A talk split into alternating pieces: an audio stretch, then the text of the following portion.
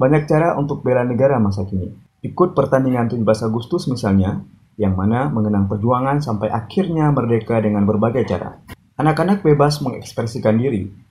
Sejak dari rumah, niatnya untuk bersekolah adalah telah bela negara sesuai dengan karakter dan usia mereka. Cara bela negara anak-anak adalah dengan belajar di kelas.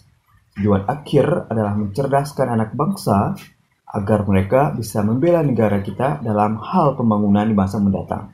Tak lupa, anak-anak terlibat dalam bidang kesenian, pramuka maupun kegiatan lain yang akan mengubah pola pikir mereka. Sebuah senyum akan masa depan dari anak-anak kita adalah perubahan. Inilah cara anak-anak kita dalam artikan bela negara masa kini.